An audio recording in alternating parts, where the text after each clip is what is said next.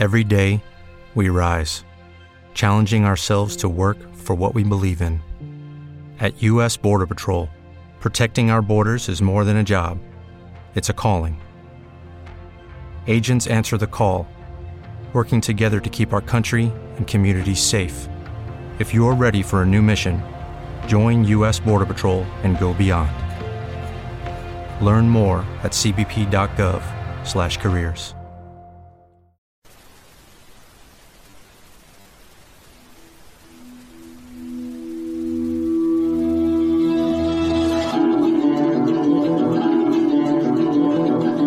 listening to FOJC Radio, preaching the gospel of the kingdom and teaching the doctrine of Christ to the whole world. Good evening and welcome to Friday night FOJC Remnant Gathering. Grab your Bible and your pens and your paper, and when two or three are gathered in His name, the Lord is right here with us. So thank you for joining us, and here's Brother David.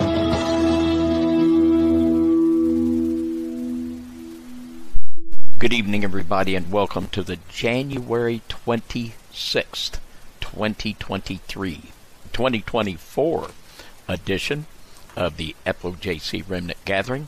I am David Carrico with a little bit of a shaky voice this evening, and for the next hour or so, we're going to be studying the Word of God.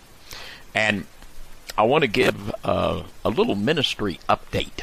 Um, we made uh, mention that we were asking for prayer for upgrades here in computers and hardware. I just want to give a little explanation of where we're at with that.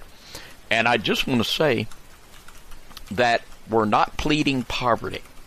FOJC is solid financially. And there's a reason for that. We don't spend money we don't have. And if everyone would do that, everyone would be solid financially. And we're not telling you that if you know, you don't give to us, the Lord's going to go out of business or anything. But what we are in is an unprecedented surge in growth. In the the last 28 days on our Underground Church YouTube channel, we have added 8,000 sub- new subscribers in the last 28 days, and that's just absolutely phenomenal. And we're just so thankful to the Lord for that. So what we have done, we have already purchased over a thousand dollars of hardware that's going to be. Uh, Brian's going to get that installed here real soon, and we've also purchased uh, about a thousand dollars worth of hardware for an off-site production place. We now will have four sites besides Ground Zero that is producing material for FOJC and uh, and as you know, we've got something coming out just about every day. So that's our goal to as we have um, our surge in uh, the outreach. We're going to try to do everything we can to make our production quality as good so that we can efficiently reach as many people as we can. Now, in addition, Uh, already we've spent and paid for about $2,000 worth of things, and some of you have already donated. We thank you so much. And everything that anybody gives for the Lord, there should be no compulsion from it. I have, as sure as my lungs are breathing, I know the Lord's going to meet that. And people, whatever they give to anything, if you're not led by the Holy Spirit, don't do it and I am so confident the Lord's going to meet this need. That's the way it is. But there's times because we were faced with multiple thousand dollars of need that the Lord wanted us to pray and you to pray for us. Now, in addition to the about $2,000 we've spent this week, we're looking at another office grade in the near future. And we're now at the place like when Brett and I are back here. There's a lot of hamburger back here. Let me tell you what and we're going to go to multiple cameras and multiple microphones to where we can toggle back and forth and not be so bunched up. And this also is going to help us on the prayer-a-thon. in the prayer-thon. We've got a lot of people back here. So that's going to help us. It's not only is going to make it more comfortable here in the office, but it's going to look better visually, and we'll be able to do a better job uh, ministering unto people. Now, beyond that, Sister Donna runs two computers back here and two big uh, pooters, and our old number seven's got to go. So we're going to be replacing our old number seven computer, and we have an IT guy that's going to build it for us, and all we got to do is buy the hardware. But still, that's going to be another pretty good expense. So just wanted to kind of let you know what's going on there. And uh, I tell you what, it's good, and I know that uh, we could not do what we do without the Lord. And I know that so many of you that um, that do support us, we're so thankful. And uh, also, uh, yeah, and a lot of you, you support us regularly. We want to let you know how much we appreciate that. Um, we have regular expenses, uh, and we really run our our ministry extremely efficiently to what most ministries do. But we've got our monthly fees right now. We're going over internet radio. There are monthly fees to maintain that, and there are multiple programs with monthly fees for Sister Don and Brian to, to do all the stuff they do. So, and insurance, and you know how it is. So, we do appreciate it so very much. And this will probably be the last I'll ever say about this because I know the Lord's going to meet this need. And we're going all out here. You know, we're at a place in our country. Uh, things are getting uh, just crazy down at the border. Things are getting crazy everywhere. And we know we're in for some really perilous times. So we're we're going to really push all we can to get the gospel out. And the Lord is really helping us. We can feel the, the Holy Spirit putting the wind in our sails. Within uh, the next 60 days, we're going to be unveiling an entirely new YouTube channel. It'll be called DLC FOJC, totally uh, dedicated to the doctrine of Christ. Um, the narcissism series, I that's going to hopefully be going here real soon. I'm so excited about that and about everything. So, uh, and also uh, our research library here, which is pretty frosty, uh, we're constantly expanding that. So that's kind of where we're at with that. And uh, I just want to kind of give an update to let everybody know just what we're doing here. And um, I'm going to go on and I'm going to acknowledge some of the letters that came in this week. And then I'm going to let Sister Donna, she's going to come in and uh, do the prayer request this evening. But, and also say if you want to write to Sister Donna and I, uh, the address is Followers of Jesus Christ, Post Office Box 671, Tell City, Indiana 47586. And uh, some of the letters, and if we don't get your letter, we d- don't be offended. But uh, Julie in uh, South Carolina, Richard wrote from Washington and said 30 to 40 elk were out in his front yard. Uh, Melissa and Stephen in Columbus, Mary in Kansas City's building her library. Way to go, Mary. Uh, Craig and Lisa in California, Sylvia in uh, Alhambra, California, Larry in North Carolina. He wrote and he said, uh, "Please pray for my family to see the light and follow the doctrine of Christ. I'm afraid if something would happen to me, they would have no one to pray for them, and certainly." uh, we are going to pray for them. And uh, and by the way, I think I attribute a lot of our explosion in growth to the prayer-thons we've been having, and we'll have another prayer-thon this coming Monday at 3:30. Uh, Sam Garcia will be the host, and Sherry Campbell will be coming in to be the co-host. So we're looking forward to another time of prayer. Uh, also, um, uh, Painted Skies from out there in Arizona. Thanks for the pictures. Shane in Arizona and Peggy in Georgia. And it just blesses Donna and I to hear from you. Uh, I'm old school. I like those cards and letters. So there's that. And uh, I'm going to have Sister Donna come on here and uh, put forth our prayer requests for this evening and pray for those.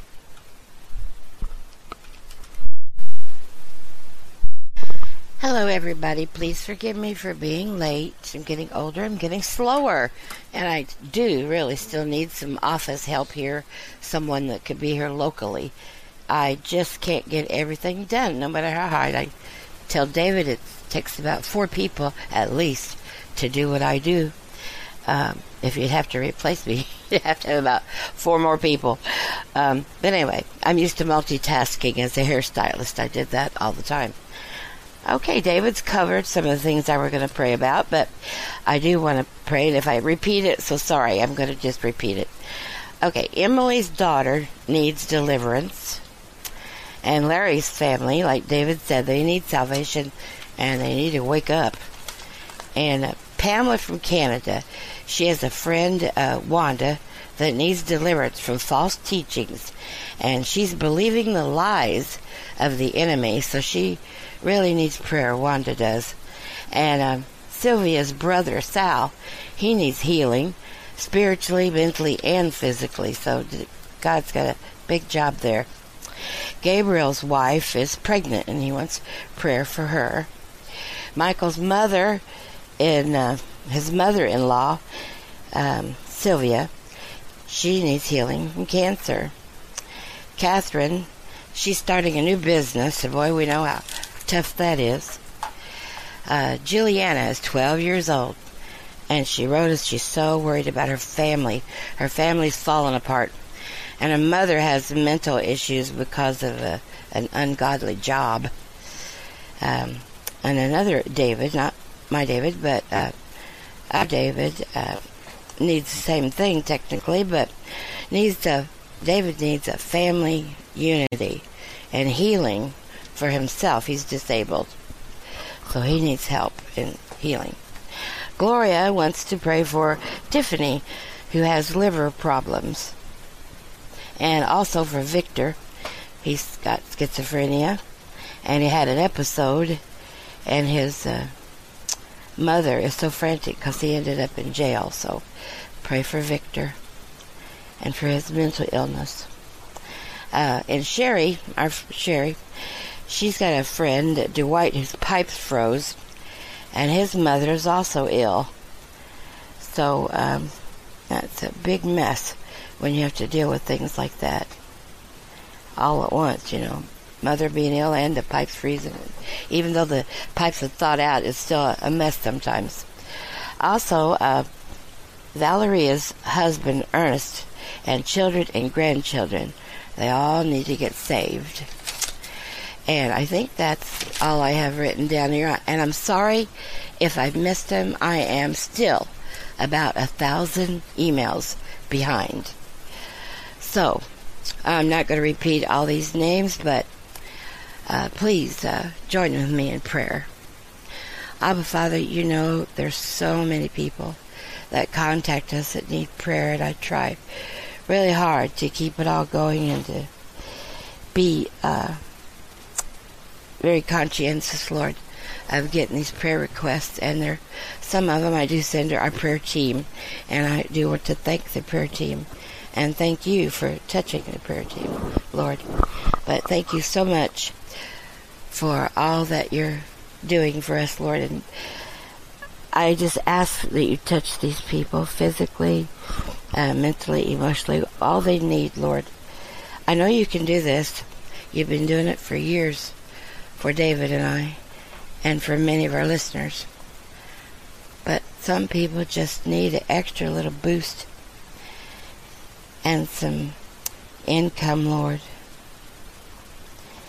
and healing, Lord, and so many things, Lord. I just thank you and ask you to keep continuing to touch these people's lives. And Lord, I know that somewhere out here there's people listening to us that have not really made that commitment to you, Lord. So I'm asking you to urge them to keep on listening. They might hear something they might enjoy, and they might just decide to give all of themselves to you. So, Lord, I'm asking you to uh, increase that, increase that boost of your love and your mercy and your forgiveness so they can feel it, Lord. And Abba, Father, we do come before you with all these needs of the families that need to be as um, the people in their families that need Freemasons out of their family. So many things to pray about, Lord. I ask you, Lord, to touch them and help these people. Father God, I just thank you for all you've done, Lord, and for all the listeners we have tonight. Thank you so much, Father. We love you. We appreciate you.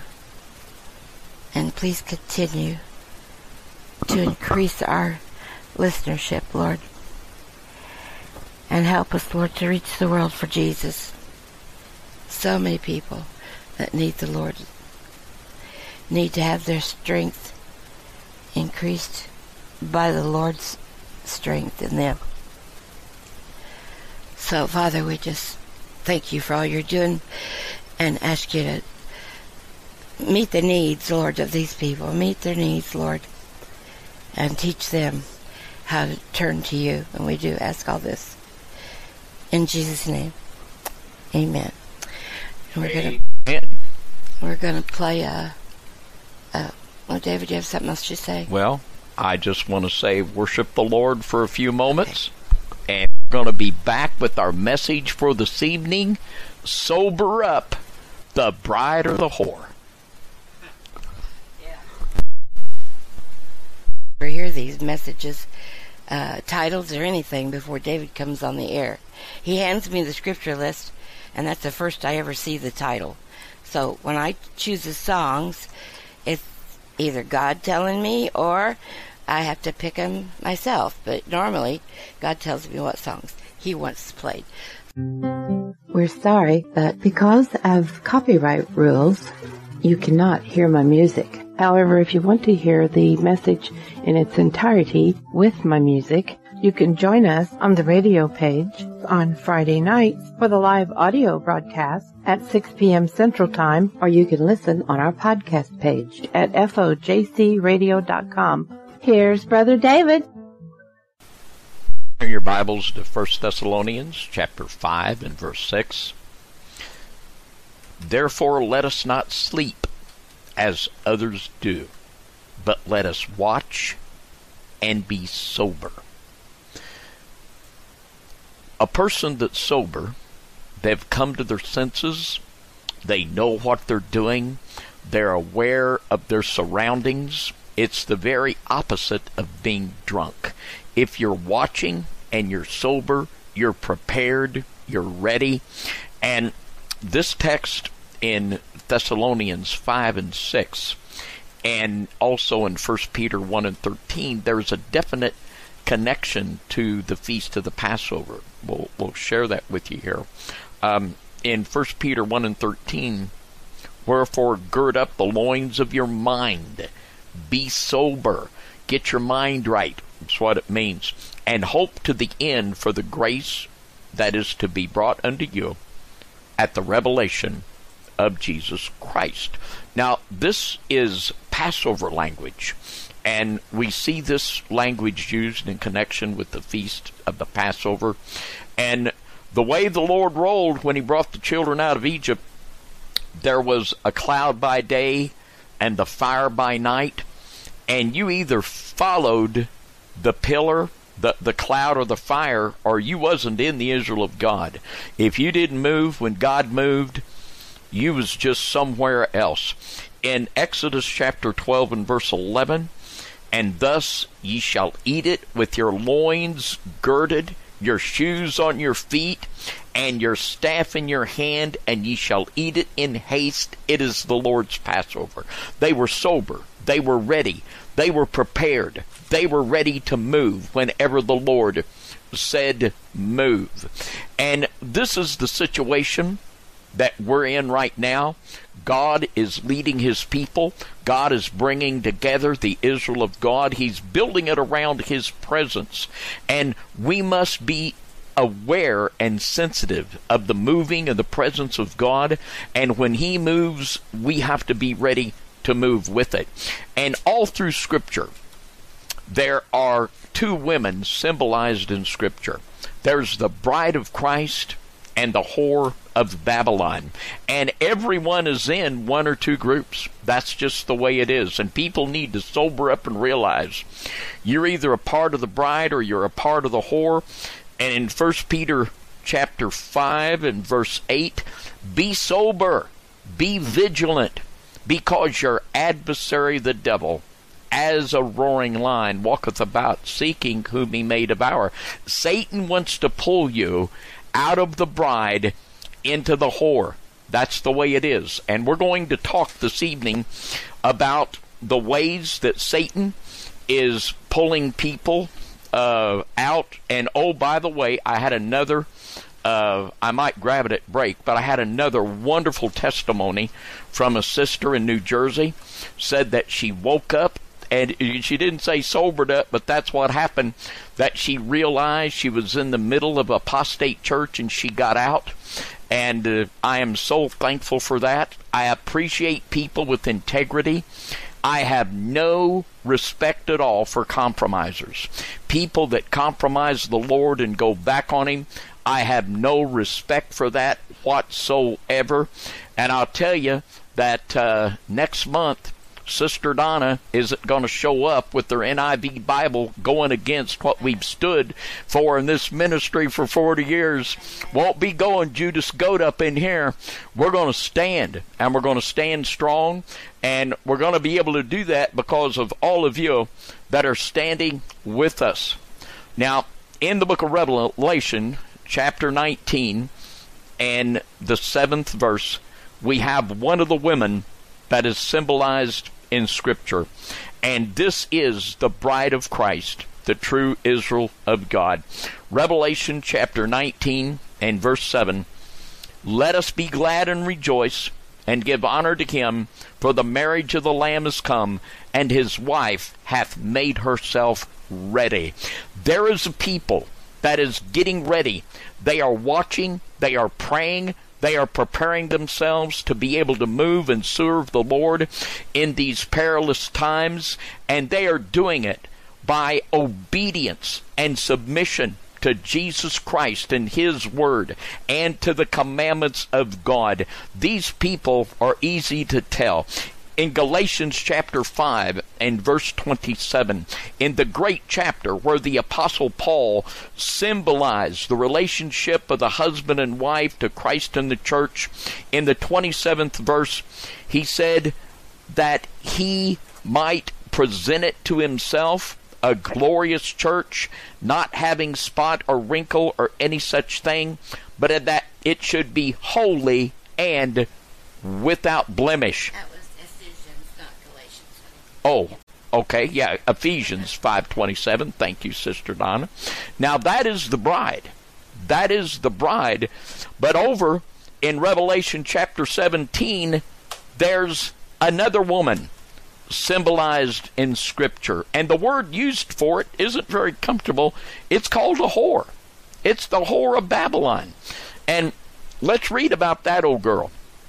Revelation 17 and there came one of the seven angels, which had the seven vials, and talked with me, saying unto me, Come hither, and I will shew unto thee the judgment of the great whore that sitteth on many waters. And that whore is about to be judged. Judgment begins at the house of God. And for the people that are in this apostate church system, it's not going to be good for you that is going to so backfire on you. In verse 2, it said, With whom the kings of the earth have committed fornication. The kings unite with the apostate church. That is it. The apostate whore, you can recognize her because she is in compliance with civil government. And yes, we're to be good citizens as far as that does not go against our obligation to God. But in the past few months, we have seen the so called church in America, instead of stand with Jesus Christ, they have stood with the government in direct opposition to things that our holy God would oppose, with whom the kings of the earth had committed fornication. The, the church and government uniting began with Constantine, and it's come full bore right now. You got to recognize one of them's the bride, one of them's the whore. It's time to sober up. There's no middle ground here. You're going to be in one or the other. So it's time to sober up and stop trying to put uh, a happy face and lipstick on the pig of apostasy, with whom the kings of the earth have committed fornication, and the inhabitants of the earth had been, have been made drunk with the wine of her fornication. Talking to people in this apostasy, it's just like talking to a drunk. They they just have lost their mind because they're intoxicated with the devils of apostate religion and apostate doctrine. So he carried me away in the spirit into the wilderness, and I saw a woman sit upon a scarlet colored beast, full of names of blasphemy, having seven heads and ten horns. And the woman was arrayed in purple and scarlet color and decked with gold and precious stones and pearls, having a golden cup in her hand, full of abominations and filthiness of her fornication. And upon her forehead was a name written Mystery Babylon the Great, the mother of harlots and abominations of the earth. Godbey, A.N. Godbey, in his commentary that was written toward the end of the 19th century, he gets it pretty good. I'll share a little bit with you.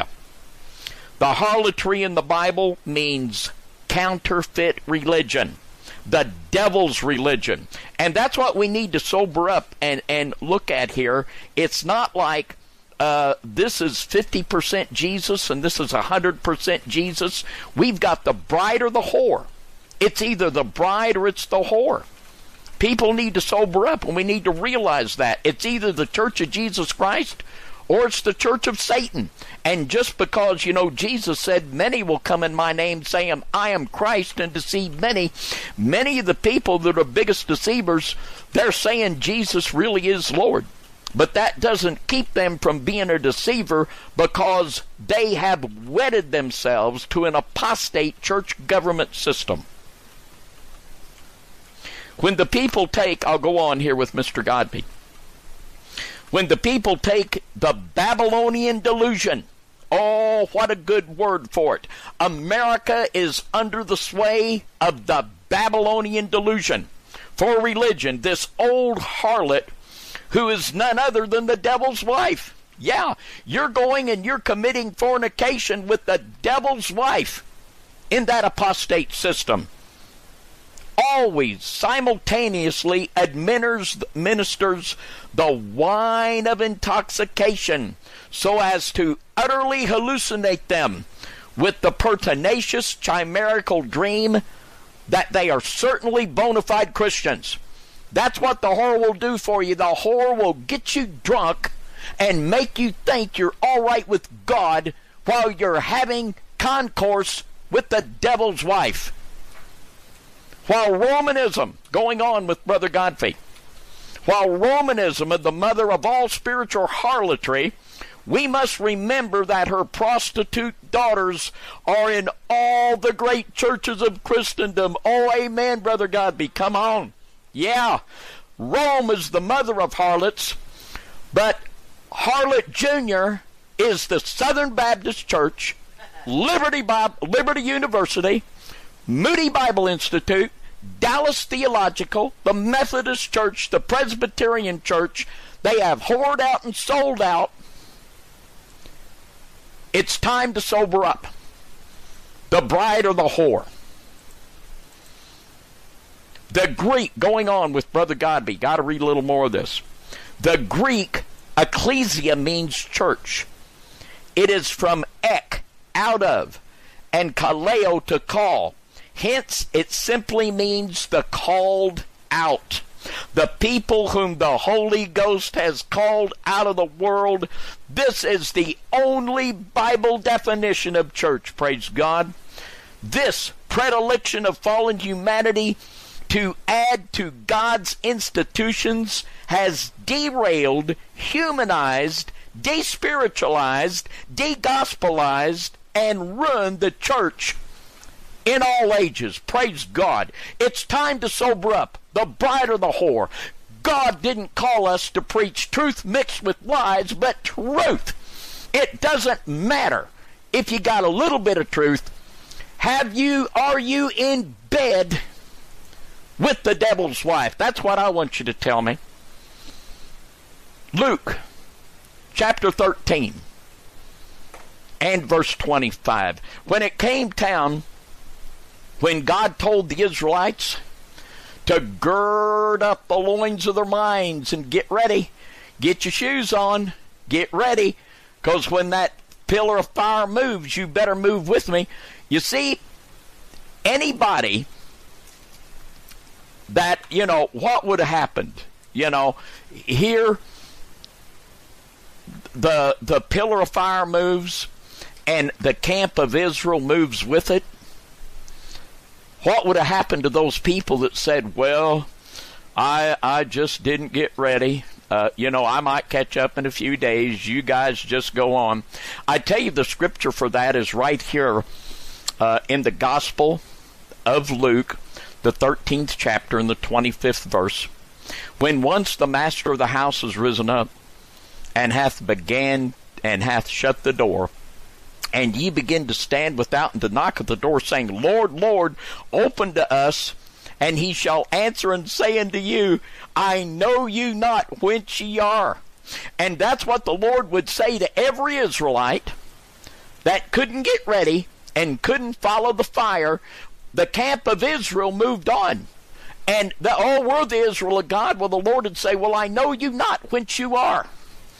You know, a lot of people they're saying, "Oh, we're saved, we love Jesus," but you're there with the devil's wife, and I mean, the the Lord just isn't going to know you where you are. You need to sober up.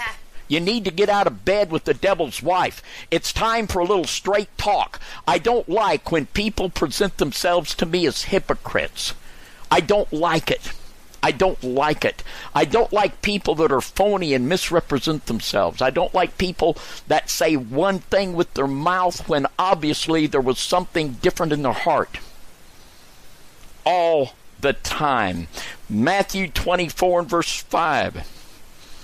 Matthew chapter 24 and the fifth verse. For many shall come in my name, saying, I am Christ and shall deceive many. Many people that are saying Jesus is the Messiah are some of the biggest deceivers out there because people like us and people that listen to us, we're not going to be fooled by the New Age or by the bordello, but we have to be careful of the allurement of the whore.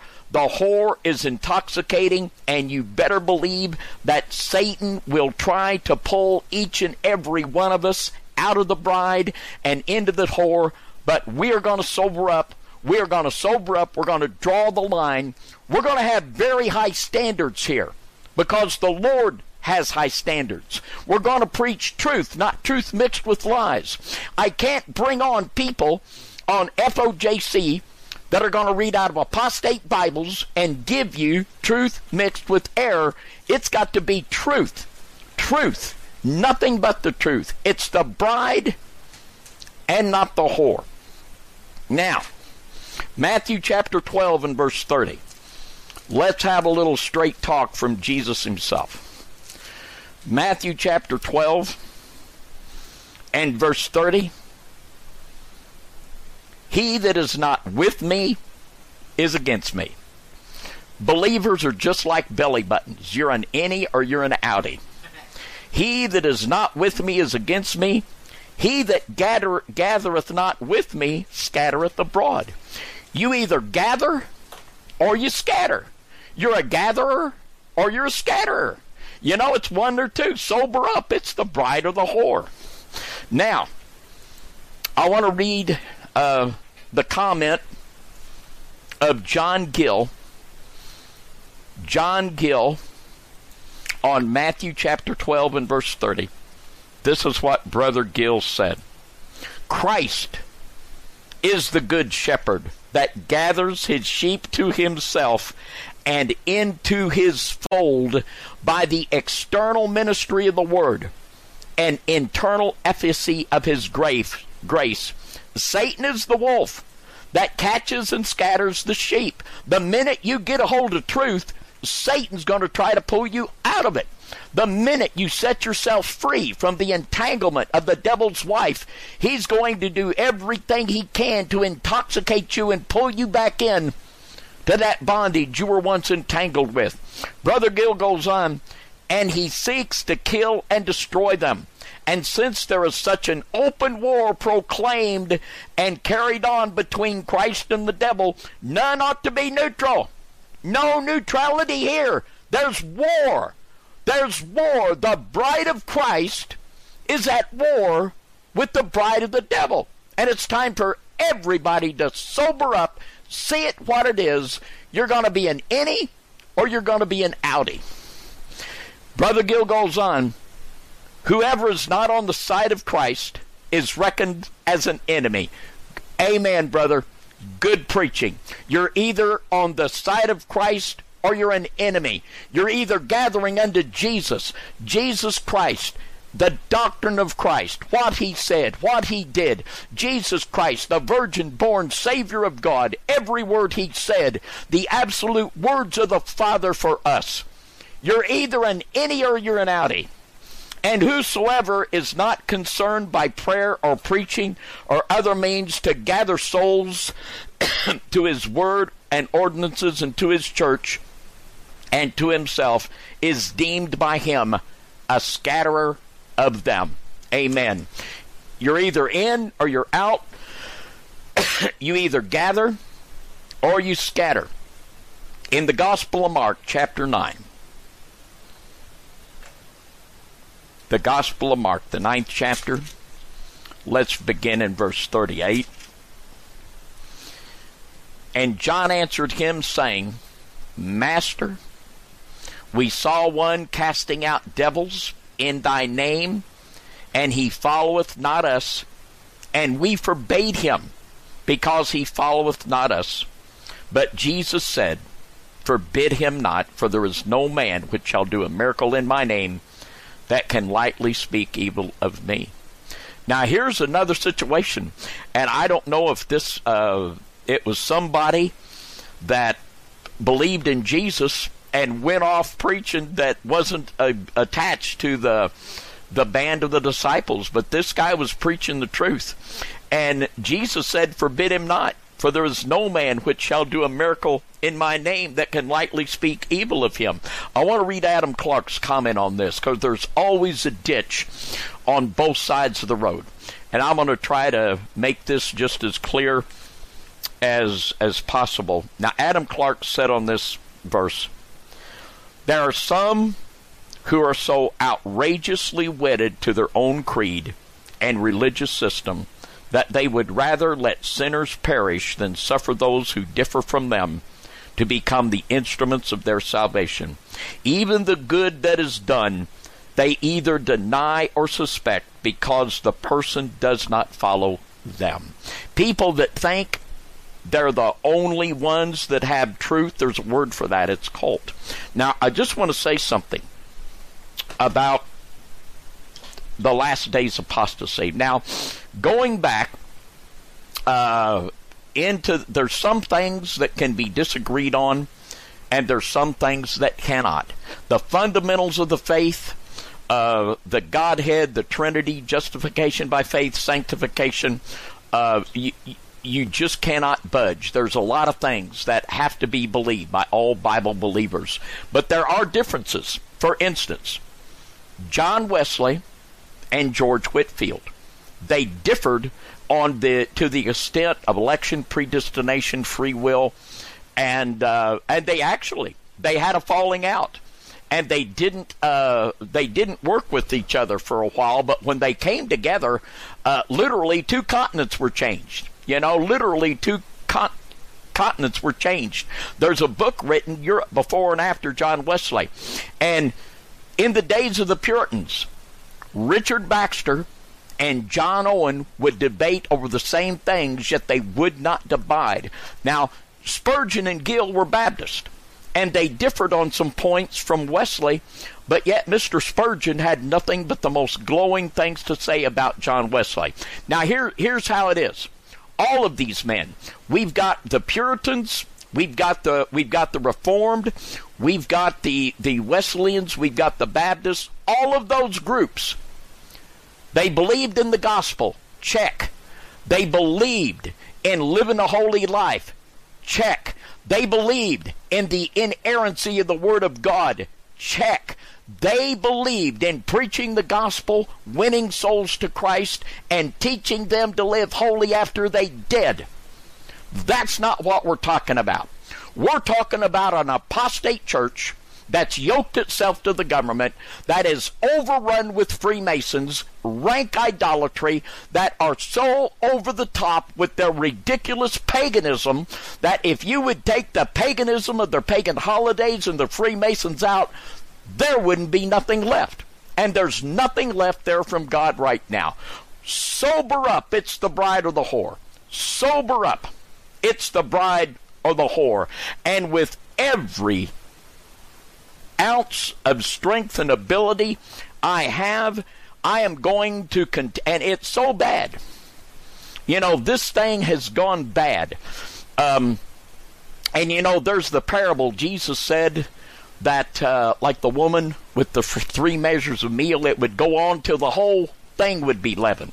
And that's where we're at now. It's all gone bad. And I, I'm not saying I believe there are absolutely some born again people out there in them churches, but if you are, you better have an ear to hear and you better get out. I don't believe every dispensationalist will go to hell. Uh, I don't believe that. But I believe that every dispensationalist, to whatever extent you adopt it, it defiles you. And there are absolutely some poison pellets there that if you swallow it, you're going to damn your soul. And you will damn the soul of those that listen to you. It's serious business. It's time to sober up, talk straight. It's the bride or the whore. You're going to gather or you're going to scatter. In 1 Corinthians, 1 Corinthians chapter 15, and I want to read verse 58. 1 Corinthians 15 and 58. Reading that, I wanted to just throw in here everything David just talked about that's so essential for your walk as a Christian. We deal with that in our online Bible school. David deals with the fundamentals. These are things that people ought to know if they're Christians. So I just wanted to throw that in there because we are teaching people those things. So, David, you're ready for your verse now? I'm ready. Thank you, okay. sister. There at 1 Corinthians 15 58. Therefore, my beloved brethren, be ye steadfast, unmovable, always abounding in the work of the Lord, for as much as ye know that your labor is not in vain in the Lord. I want to read a little comment from uh, J.A. Beet, who wrote this commentary in the 1800s. He said this firmly seated immovable, suggest forces tending to carry them away. Be unmovable. And that very word means that you're standing strong while forces are coming in that are trying to take you another way. But be ye therefore steadfast and immovable. In the epistle to the Colossians, the Apostle Paul in Colossians chapter 1 and verse 23 if, and there's one of the biggest words in the Bible, if ye continue in the faith, grounded and settled, and be not moved away from the hope of the gospel which ye have heard, and which was preached to every creature which is under heaven, whereof I, Paul, am made a minister. You continue in the faith. You continue in the faith in the book of Hebrews, chapter 3 and verse 14. I just want to give a little word of explanation. I mentioned that Brother Gill and Brother Spurgeon were Baptist. Now, they did not believe today what the dispensational Baptists believe. They believe that after you're born again, there's no sin you can commit enough times to ever damn your soul. That is not what Gill and Spurgeon believe. They did believe that every really born again person would persevere, but they did not tell people that you can live like the devil and enjoy heaven. You know, I just want to make that clear. The the what Gill and Spurgeon preached is so far from these dispensational Baptists like Stanley that there's no reconciling them in the same universe. Hebrews chapter 3 and verse 14, for we are made partakers of Christ if we hold the beginning of our confidence firmly unto the end. If apostasy was not a possibility, there's a lot of verses in the Bible that would have no meaning. The Lord exhorts us to stand strong in Him and in the faith, in obedience, in holiness. Psalm 1 Blessed is the man that walketh not in the counsel of the ungodly, nor standeth in the way of sinners, nor sitteth in the seat of the scornful. But his delight is in the law of the Lord, and in his law doth he meditate day and night. And he shall be like a tree planted by the rivers of water that bringeth forth his fruit in his season. His leaf also shall not wither, and whatsoever he doeth shall prosper. In the Gospel of Matthew, chapter 11, there's a description and great accolades that was given by Christ unto John the Baptist of what a what a mighty prophet he was. And in in Matthew the 11th chapter and the 17th verse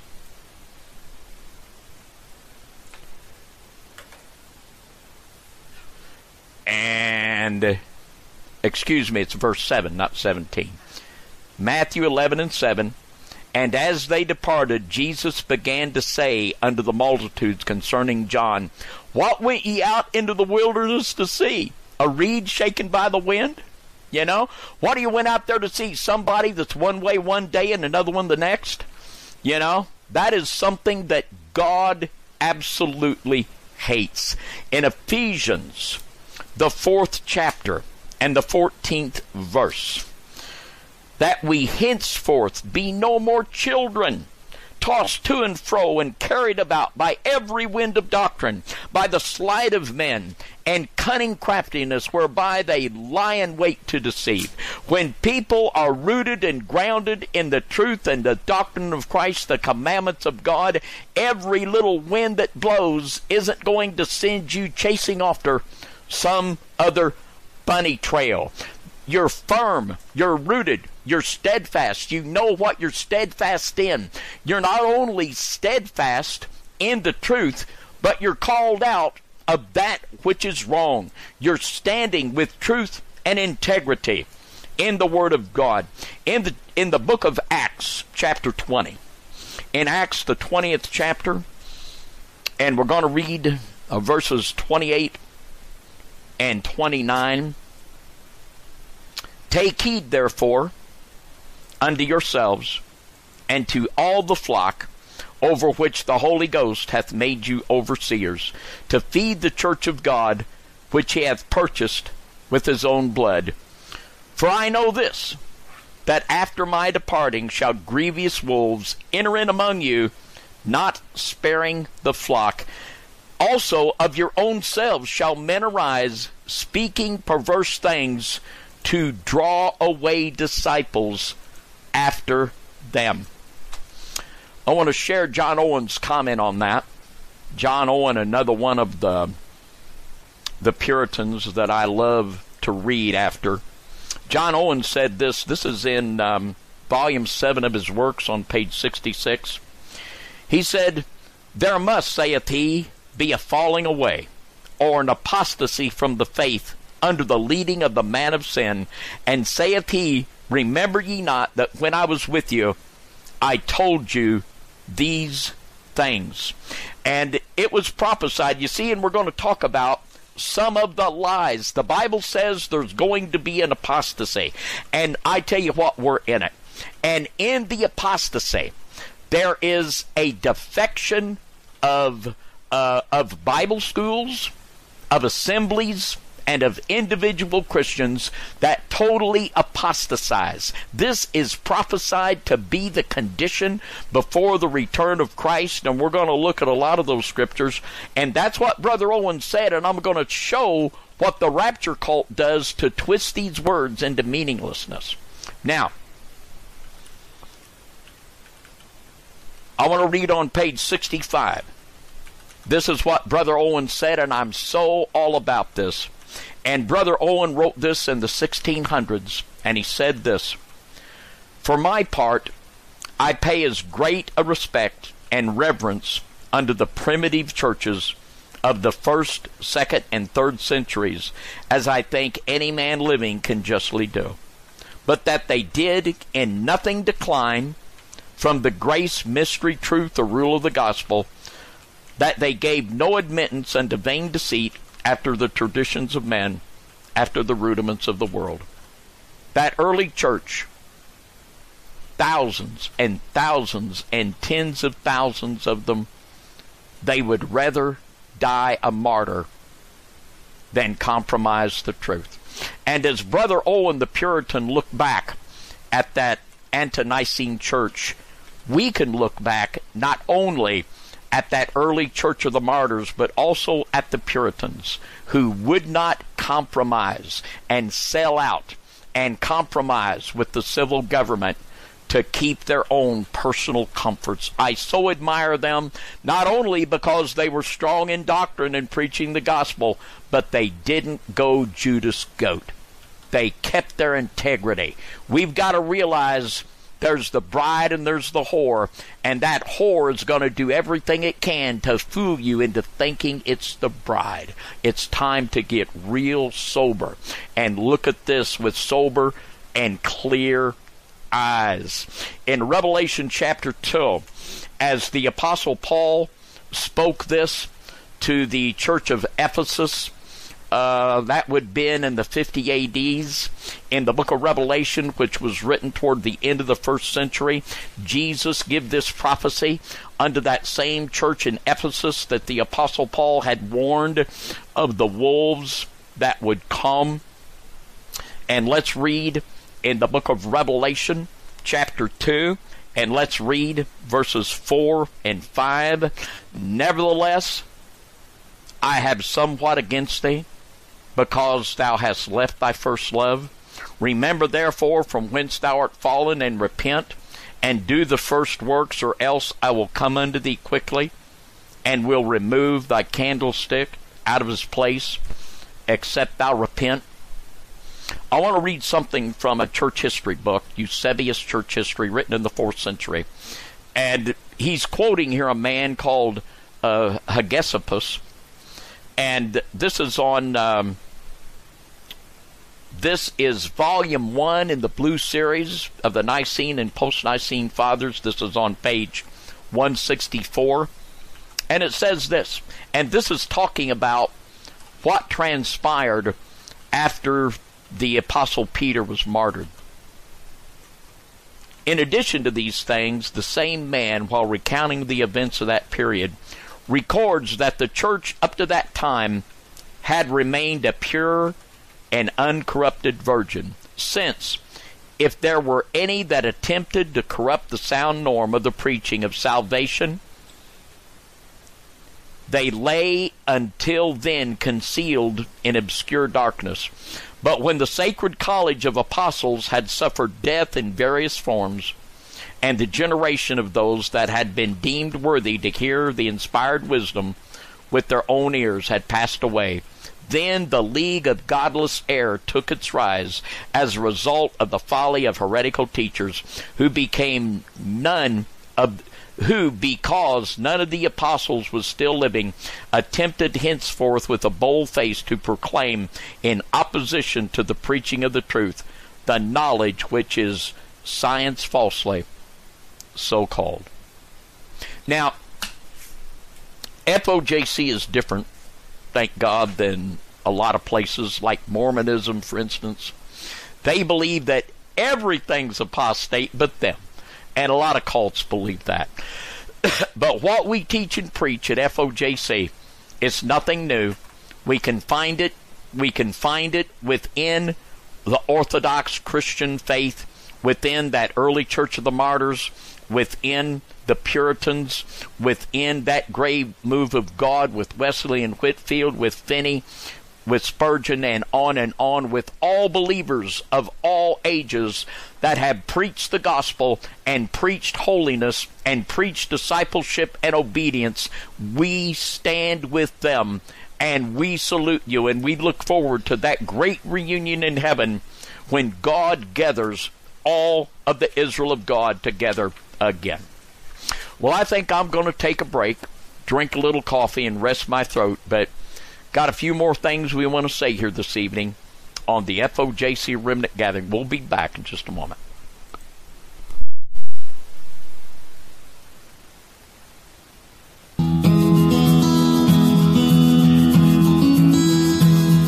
We want to welcome a new member of our team, Gillyan Stone. She recently did a program with Brian Reese as the host on the FOJC Rumble channel, at number 51 in the Sunday Night Live series. And it was called The Origins of the Hail Mary. Gillyan has a lot of experience for her young 22 year old age. She has um, a channel on Instagram. It's Instagram slash Gillyan Stone. That's G I L L Y A N S T O N E. And she also has a podcast. Um, and it's, well, it's called the Alabaster Podcast.com. She also has a Facebook page and she also has some videos on TikTok. Gillyan calls herself a wife, Jesus follower, a mama, and a symbolism exposer in America, a land of the plumed serpent. If you want to hear Gillyan's testimony, or at least part of it, you can tune in to that number 51 on FOJC Radio Sunday Night Live on Rumble, Origins of the Hail Mary. And we're just so excited to welcome her. We should be doing some future programs around church YouTube and sometimes they'll be on Rumble. So check both places. You can find the link to all of our channels on our homepage at www.fojcradio.com. If you'd like to be added to our notification list, please send an email with sign up in the subject line to Last Days Church at cs.com. Thank you for listening to all of our programs.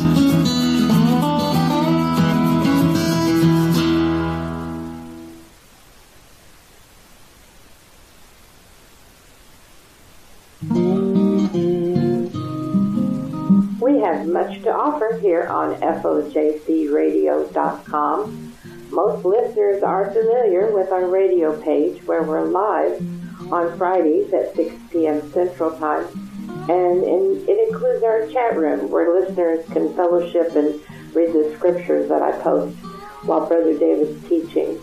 If you can't catch us live, we offer our podcast page with the latest audios of our remnant gatherings, or these same audios are made into videos and now videos on two new video channels. The easiest way to find our new channels is to go to our ministry news page on FOJCradio.com. On that page, you'll find links to our new channels uh, on Brighteon and the Underground Church FOJC. And there's also links to our Doctrine of Christ series on Jimmy Vision and our Vault series. This makes it a lot easier for you to get the information with just a click. You'll find if there's going to be any events, we have the, that information on there. And we have um, a link to our free books and lots of other info. The latest info is on the ministry news page. I've tried to include answers to frequently asked questions on our Hot Topics page. We also try to help our listeners find local fellowship in their area with the Remnant Locations page. And for those who struggle with abuse issues, I offer my Ritual Abuse and Healing page. Our contact page has a short order form, some links for your love gifts, and of course, our contact information. On our resources page, you can find a list of our books, CDs, DVDs, free Bible studies, and tracts that can be printed or read. Check out our online Bible school or our music page. Both include easy to click audio files. And most important is our God Wants to Save You page. If you need help in leading someone to the saving mercy and grace of our Lord Jesus Christ, there are plenty of uh, things to choose from on that page, including a little prayer that I wrote uh, to help lead people to accepting the Lord and inviting Him to be their Lord and Savior. It's all there, all free. So please use these many things that we offer on our website. We appreciate your support and have tried to make our site easy to navigate. But if you have a problem finding something, just email me at lastdayschurch at cs.com and I will be happy to help.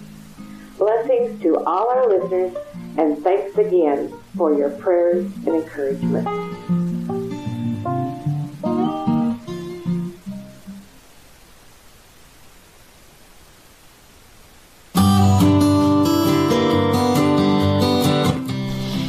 FOJC Radio wants to introduce to our remnant family the Holy Commission Boot Camp, brought to you by Brother Brett Graham. These teachings are the basics or training for brothers and sisters in Christ's service. The Holy Commission is found in Matthew 28, verses 18 through 20.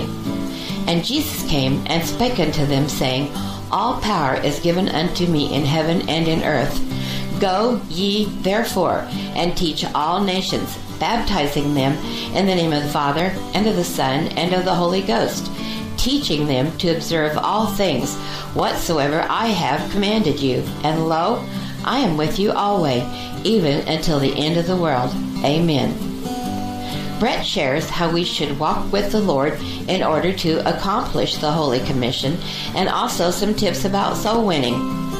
If you have questions about this series, please send them to lastdayschurch at cs.com and put capitals HCBC in the subject line. You can find playlists for the Holy Commission Boot Camp on our Rumble and our YouTube channels. And thank you, as always, for your prayers and support.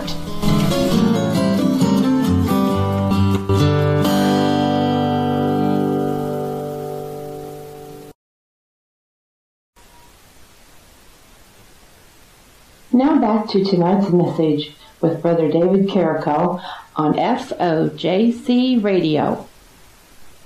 Welcome back to the FOJC Remnant Gathering.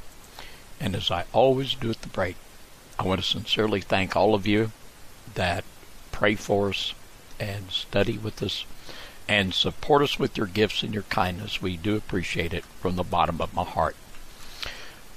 I, I grabbed that email that I made mention of in the first part of the broadcast. This comes from Melanie in New Jersey.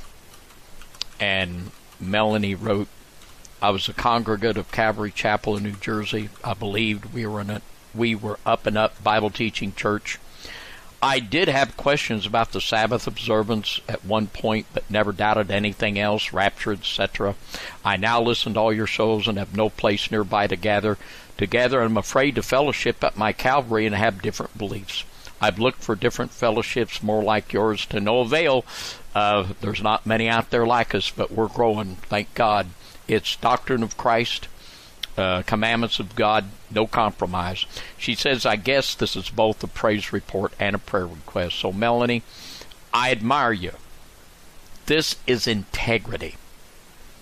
People with integrity, their mouth and their feet are in unison, and they realize there's a bride and a whore, and the church is the called out ones.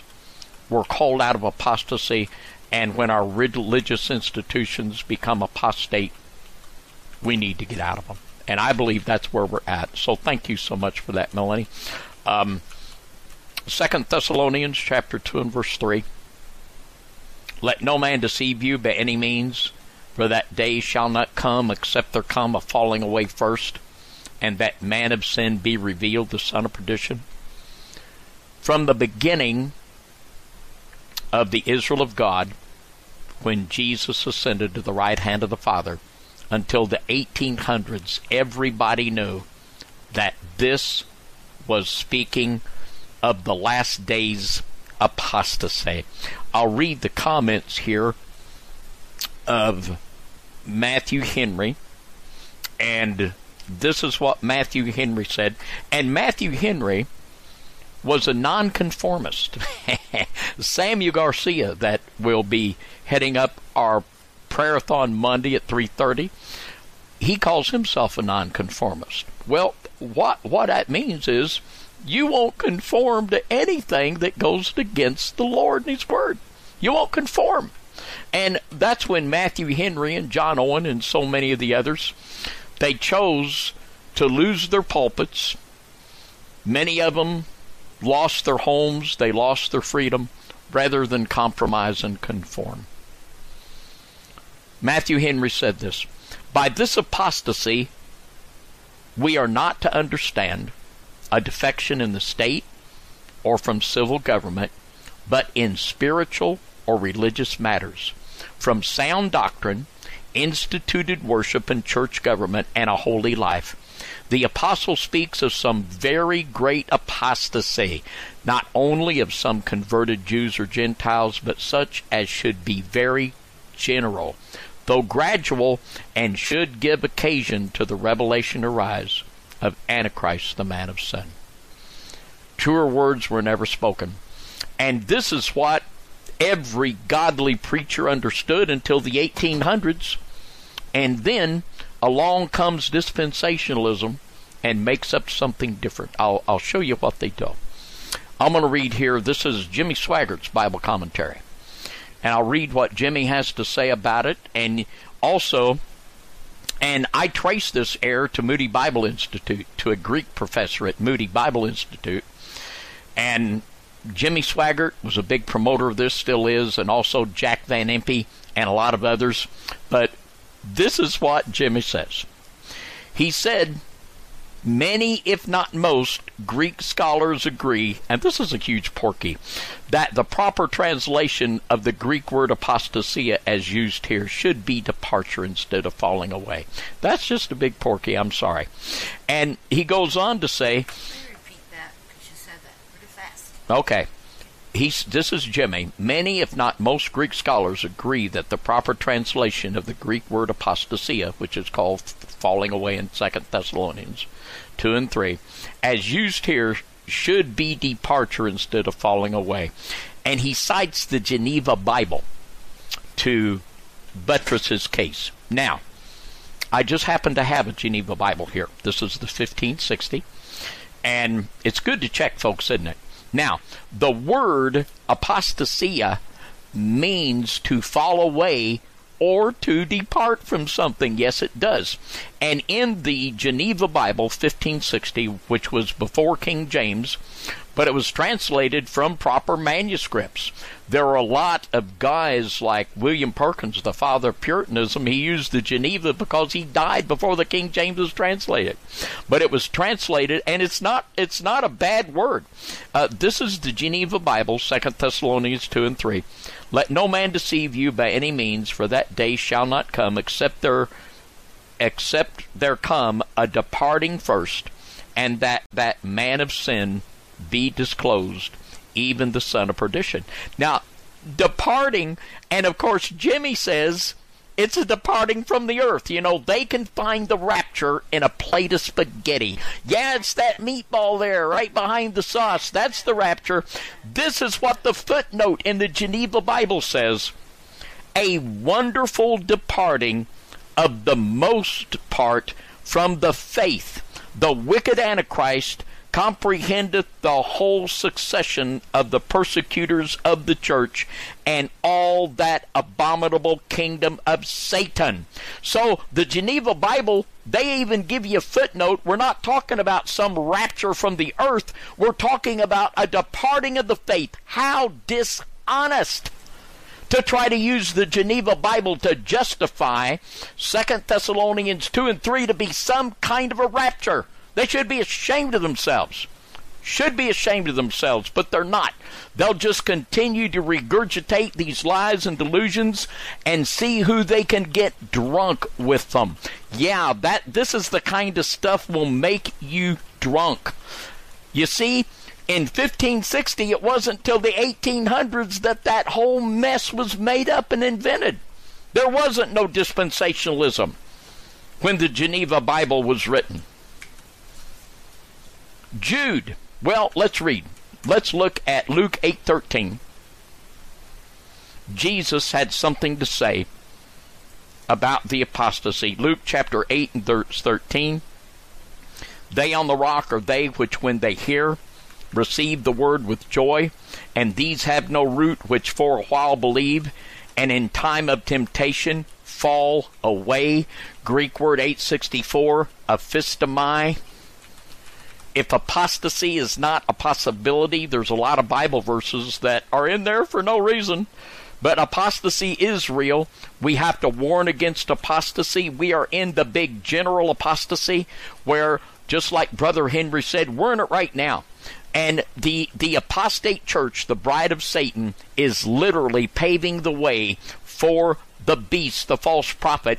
And that word there in Second Thessalonians, the man of sin, anomia, what it means is lawlessness without the law of Moses. And literally, this is what they say that, oh yeah, them Ten Commandments have passed away. That is the bride of Satan. We need to make it real clear. It's not okay to just say and and not only they do away with the doctrine of Christ and the commandments of God as we've said many times Hebrews chapter 3 and verse 12 we have the word of aphistomai used again Hebrews 3 and 12 take heed brethren lest there be in any of you an evil heart of unbelief in departing aphistomai, good old 864 from the living God. People need to be constantly exhorted against apostasy, and we have to be exhorted in these last days that the bride of Satan, like never before, is decorating itself. It's putting on all the fancy clothes and all the, the jingle jangle and all the bling, trying to intoxicate you and pull you in to her adulterous arms. In 2 Timothy, 2 Timothy chapter 4 and verse 3 For the time will come when they will not endure sound doctrine, but after their own lust shall they heap to themselves teachers having itching ears. And I tell you what, there's somebody out there teaching whatever you want to believe.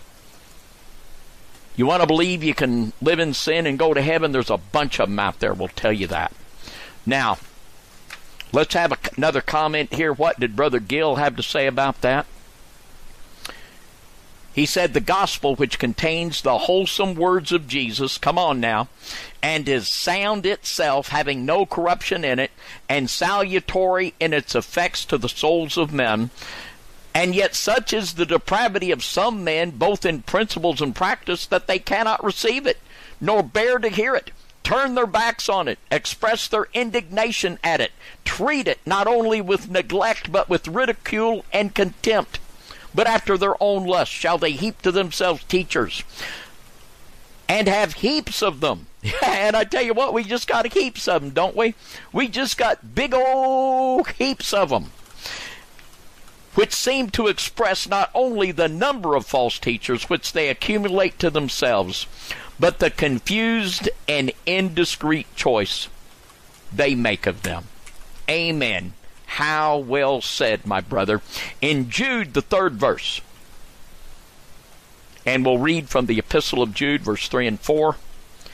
Beloved, when I gave all diligence to write unto you of the common salvation, it was needful for me to write unto you and exhort you that ye should earnestly contend for the faith which was once delivered unto the saints.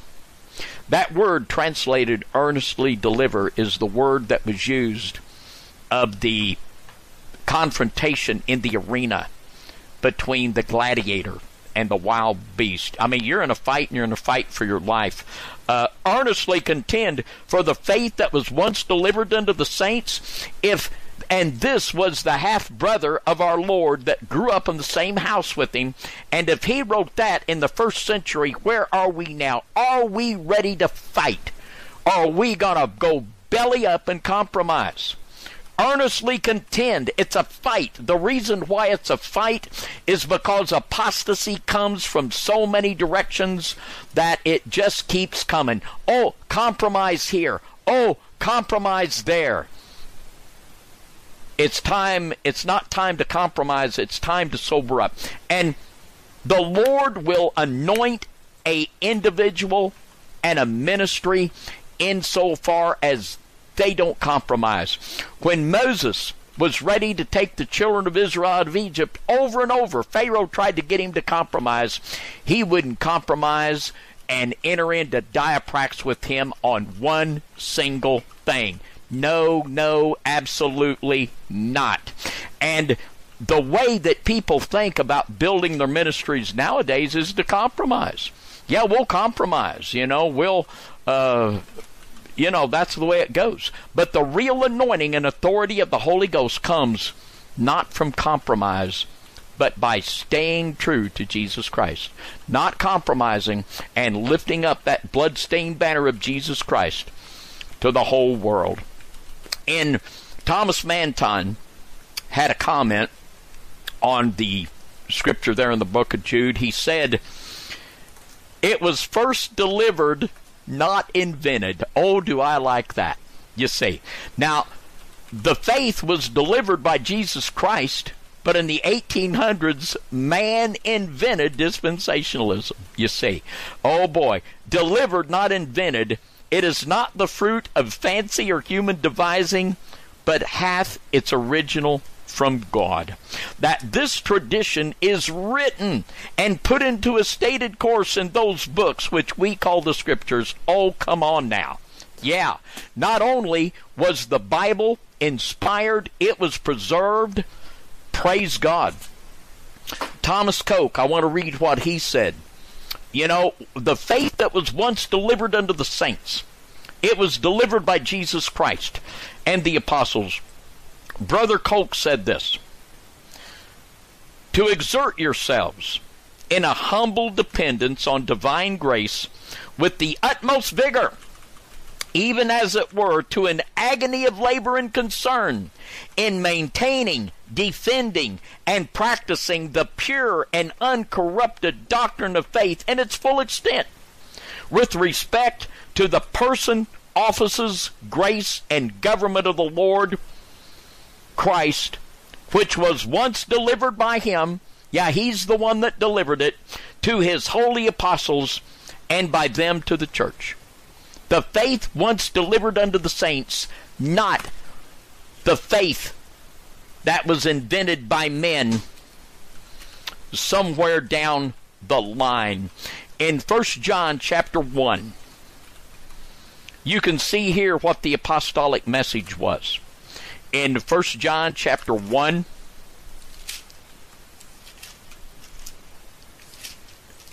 the scripture says here this was written by the apostle John just like the gospel and the book of Revelation.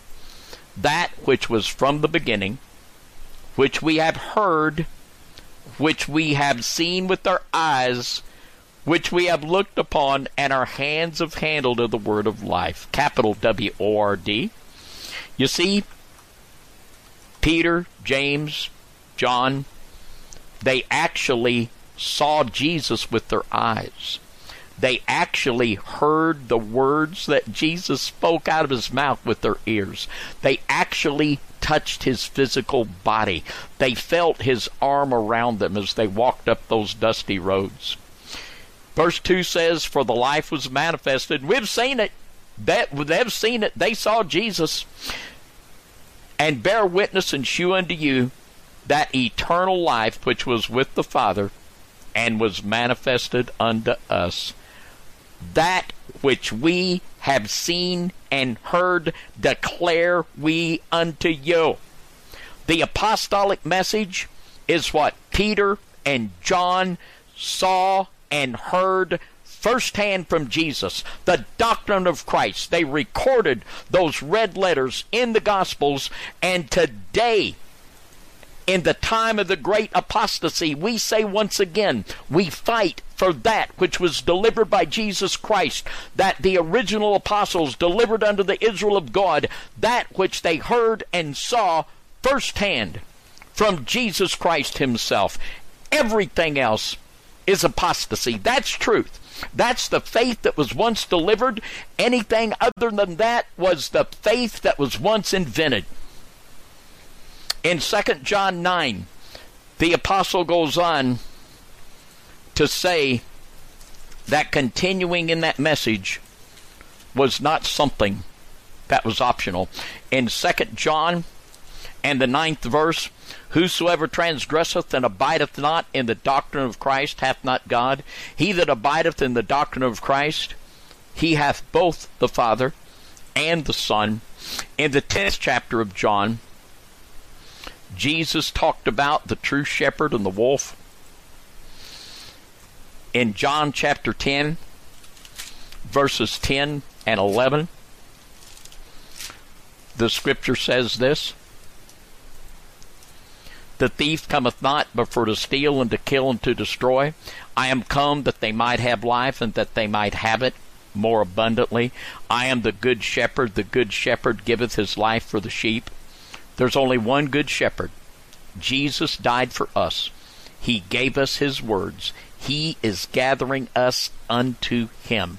The cross, the doctrine, and the example of Christ. It is one of the biggest lies of the devil's wife that the law of God and the Ten Commandments that that's something that Jesus came to do away with. That's one of the biggest lies of the devil's wife. One of the biggest ones right there. In Psalm chapter 11 and verse 3, I don't want to say too that, and I, and I believe there's some people that are born again in those churches. I do. And I believe there's more that think they are and are not, and they're on their way to hell. In Psalm chapter 11 and verse 3, and this is something I had to realize in my own life. In Psalm chapter 11 and verse 3, if the foundations be destroyed, what can the righteous do? And with that, we can put 1 Corinthians in the third chapter and the 11th verse. For other foundation can no man lay than that is laid, which is Jesus Christ if the foundation of Jesus Christ is destroyed in assembly, for people to think they can go in and do anything for God, that is just absolutely silly. When when there's an assembly that has departed from the foundation of Christ uh, in in these ways, like yeah, here um, we're we're we're the church here, and oh yeah, the Ten Commandments have passed away. That that foundation's destroyed. You can't go in in there and do anything for God. You can't do it. And we, we need to realize that in Ephesians chapter 2 and verse 20, there's a foundation to the Israel of God. Um, in Ephesians chapter 2 and verse 20, the scripture tells us, and are built upon. Well, let me back up. Verse 19. Now therefore ye are no more strangers and foreigners, but fellow citizens with the saints and of the household of God, and are built upon the foundation of the apostles and prophets, Jesus Christ himself being the chief cornerstone. And every one of those prophets, you read them, they called Israel to repent and come back in obedience to the law of God. In the 21st chapter of the book of Revelation. I love it when the Israel of God is gathered together. It will gather together all the saints of the first covenant and the second together. Revelation chapter 21, beginning in verse 12. And had a wall great and high, and had twelve gates, and at the gates twelve angels and names written thereon, which are the names of the twelve tribes of the children of Israel. On the east three gates, on the north three gates, on the south three gates, on the west three gates. And the wall of the city had twelve foundations, and in them the names of the twelve apostles of the Lamb. That's the Israel of God, my friend. The Israel of God that we're a part of. And in the Bible also tells us not only is there going to be a time of apostasy where the the religious institutions are going to totally depart from the foundations of true faith. And in Revelation 12 and 17 it also tells us that there will be an Israel of God at this time and at all times. In Revelation 12:17, and the dragon was wroth with the woman and went to make war with the remnant of her seed which keep the commandments of God, comma, and have the testimony of Jesus Christ. There's not some end time remnant out there that says, "Oh, we believe in Jesus," but those commandments of God, they're out of there. There's only one end time remnant in these days of apostasy. It's described in Revelation 12 and verse 17. Those that keep the testimony of Jesus Christ and those that have the commandments of God. I'm going to read one more verse here, and I want to read a comment by Adam Clarke, and then we're going to close here. My voice is just about to go here. First John chapter 2 and let's read. I'll read the verse, then I want to read Brother Clarke's comment. 1 John 2, 18, 19. Yeah, and it's amazing when you study the epistles that John wrote, uh, 2nd and 3rd John. They actually, the Apostle John would send out preachers, and there were groups in home churches that would ban the people the Apostle John sent out. Can you imagine? Oh, yeah, can you imagine? Uh, and in 1 John 2 18 and 19, the scripture tells us Little children, it is the last time. And as ye have heard that Antichrist shall come, even now there are many Antichrists, whereby we know that it is the last time. They went out from us, but they were not of us. For if they had been of us, they would no doubt have continued with us. But they went out that they might be manifest that they were not all of us. I'll read Adam Clarke's comment on this. A friend of John Wesley's and a fellow that I like to read after. And Brother Clarke said this They are not Christians. We abhor their conduct and their creed. We never sent them to teach. They were not of us. For a considerable time before they left our assemblies, they gave proofs that they had departed from the faith. For if they had been with us, if they had been apostles and continued in the firm belief of the Christian doctrines, they would have they would not have departed from us to form a sect of themselves that they were not all of us, they were not expelled from the Christian church, they were not sent out by us, but they separated from it and us. None of them had been inspired as we apostles were, though they pretended to a very high teaching, but they separated from us, manifested that they were not taught as we were by the Spirit of God. These false teachers probably drew many sincere souls away with them. And to this it is probable the apostle alludes when he says, they were not all of us. Some were, others were not.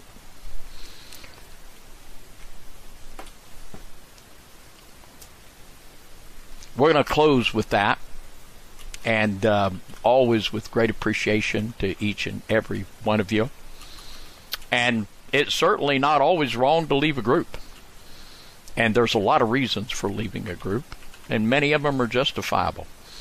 But we're in the days of apostasy, aren't we? And we're going to have to make sure that we follow the doctrine of Christ and the commandments of God. What we say here at FOJC is that it is the message that matters. It is the message that matters. So we're going to close out here, uh, as always, with great thankfulness to all of you. Uh, tomorrow night we're going to have a little midnight ride marathon. Uh, John had to be out of town, so we're going to run a marathon, which is always fun. Sunday night, FOJC Radio, Sunday Night Live. Gillyan Stone will be back. Uh, going to be giving a presentation called Cleopatra, Isis Rising. It's going to be it's going to be frosty. I guarantee you. Monday, uh, our prayer-thon. Uh, Sherry Campbell is going to come over to be our co-host, and Brian's going to be here in the house. Brian and Ashley and the whole family, they're going to be here at Ground Zero. So we're going to be having a time here Monday, and uh, I love the prayer-thons, and it's always such a great, great uh, blessing these prayer-thons are to me. What, Donna? Okay, yeah, there's a prayer-thon page on the website to get your requests in. So there you go. All right. Well, I've I've rambled enough here. We're going to close it out, and we just want to say a big thank you to all of you and to our Lord and Savior Jesus Christ. And until I'm to give you a high five tonight, even though you can't see me, I'll give you a high five anyway. So, high five and good night to each and every one of you until next Friday night, 6 p.m. Central on the FOJC Remnant Gathering.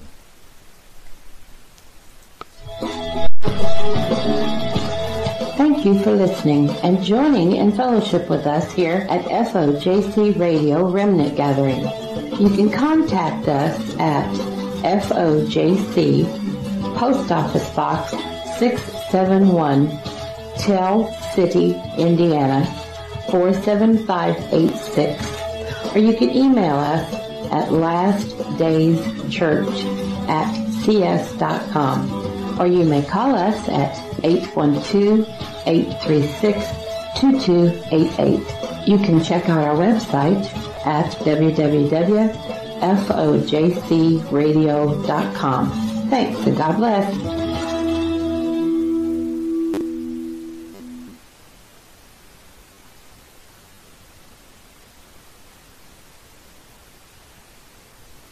Hey guys, it is Ryan. I'm not sure if you know this about me, but I'm a bit of a fun fanatic when I can. I like to work, but I like fun too. It's a thing. And now the truth is out there. I can tell you about my favorite place to have fun Chumba Casino. They have hundreds of social casino style games to choose from, with new games released each week. You can play for free anytime, anywhere and each day brings a new chance to collect daily bonuses. So join me in the fun. Sign up now at ChumbaCasino.com. No purchase necessary. VGW. Void were prohibited by law. See terms and conditions. 18 plus.